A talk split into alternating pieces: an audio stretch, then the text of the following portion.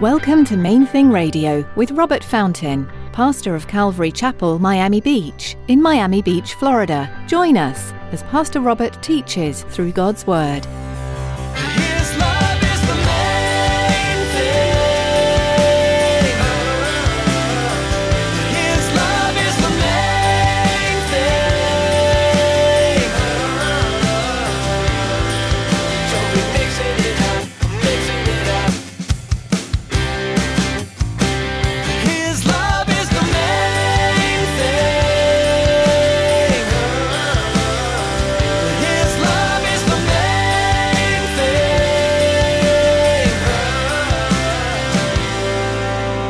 There are consequences for breaking the established laws of the creation.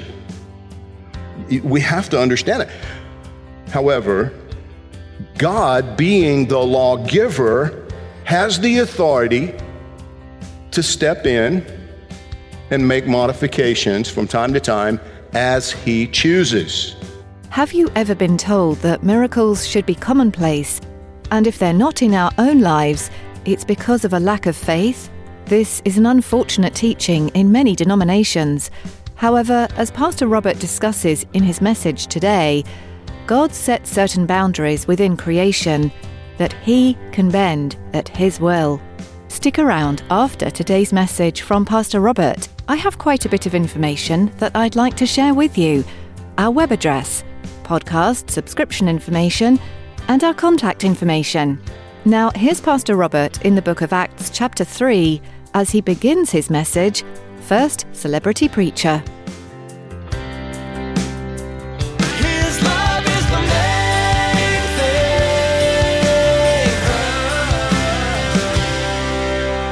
thing. Last week, we took the time to consider the opening verses of Acts chapter 3, and we were looking at it mostly from the perspective of the beggar who had been born without the ability to walk. He was born without the ability to stand. He, his, his bone structure was messed up.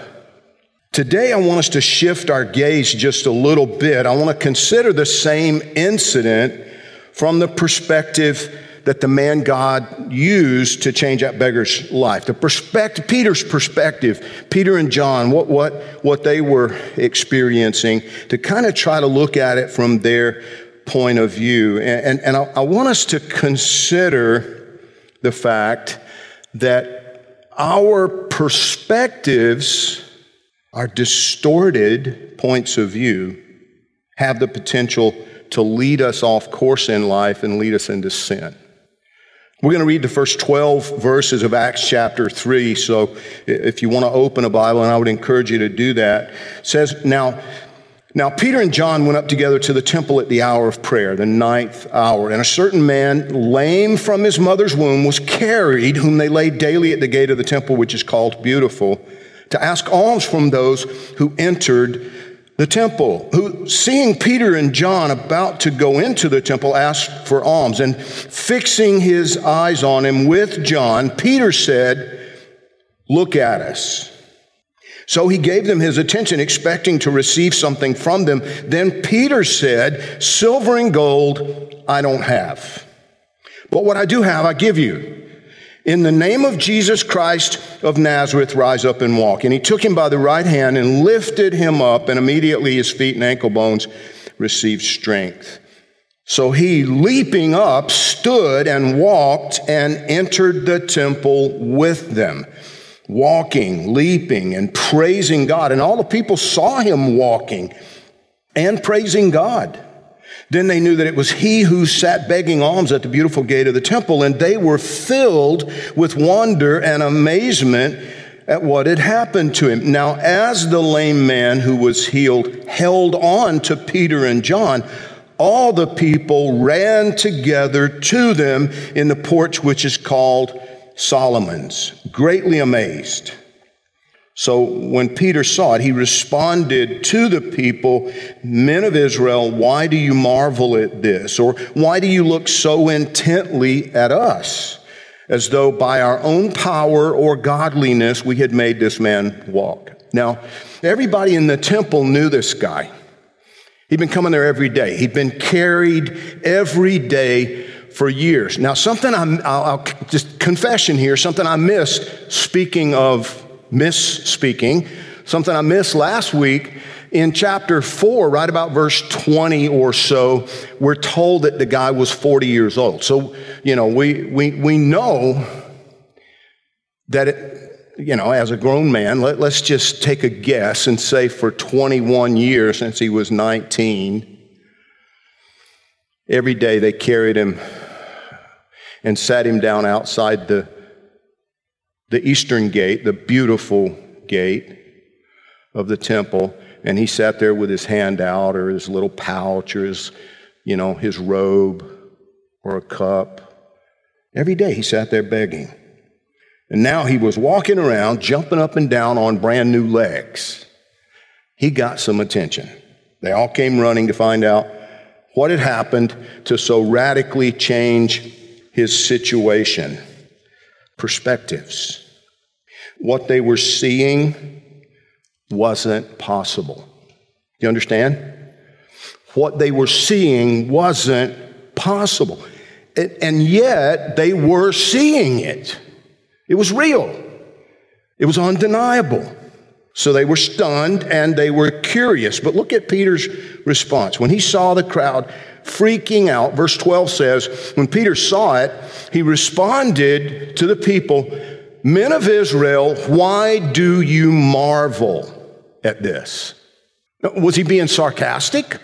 I mean, imagine what the people, what do you mean? What do you mean? Why do we marvel? This guy's never been able to even stand up, let alone jump up and run around like this. It's, I mean, we know the guy. He's completely crippled. How did you do that?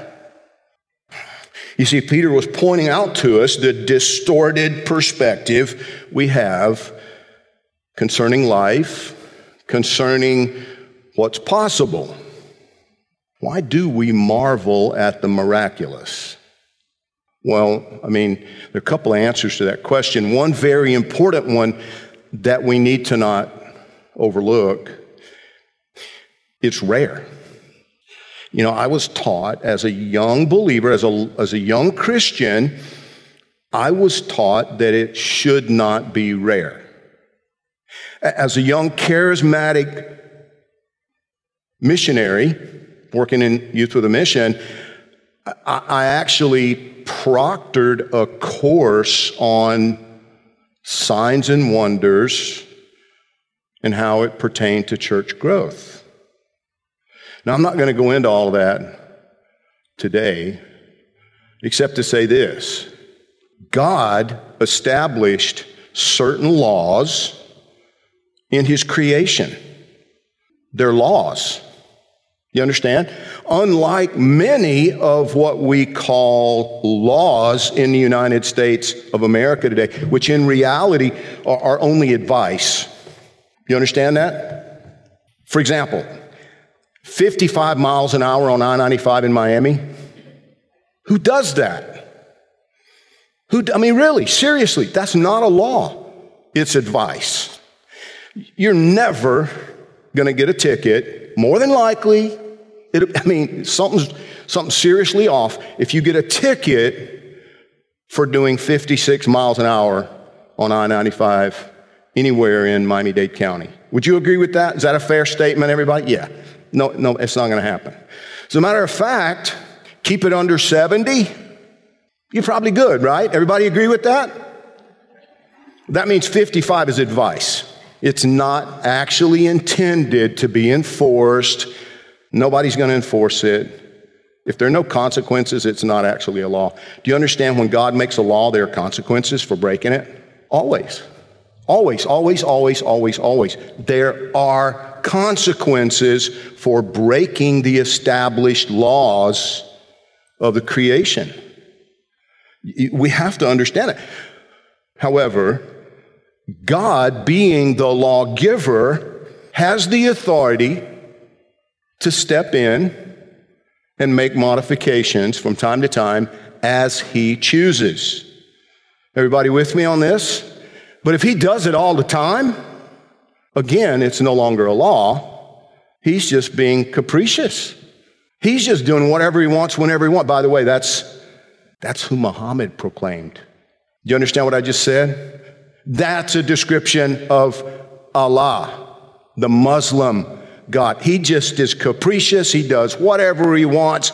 He can reward evil with good. He can reward good with evil. He does whatever he wants whenever he wants. That's the Muslim God. That is not the God of the Bible.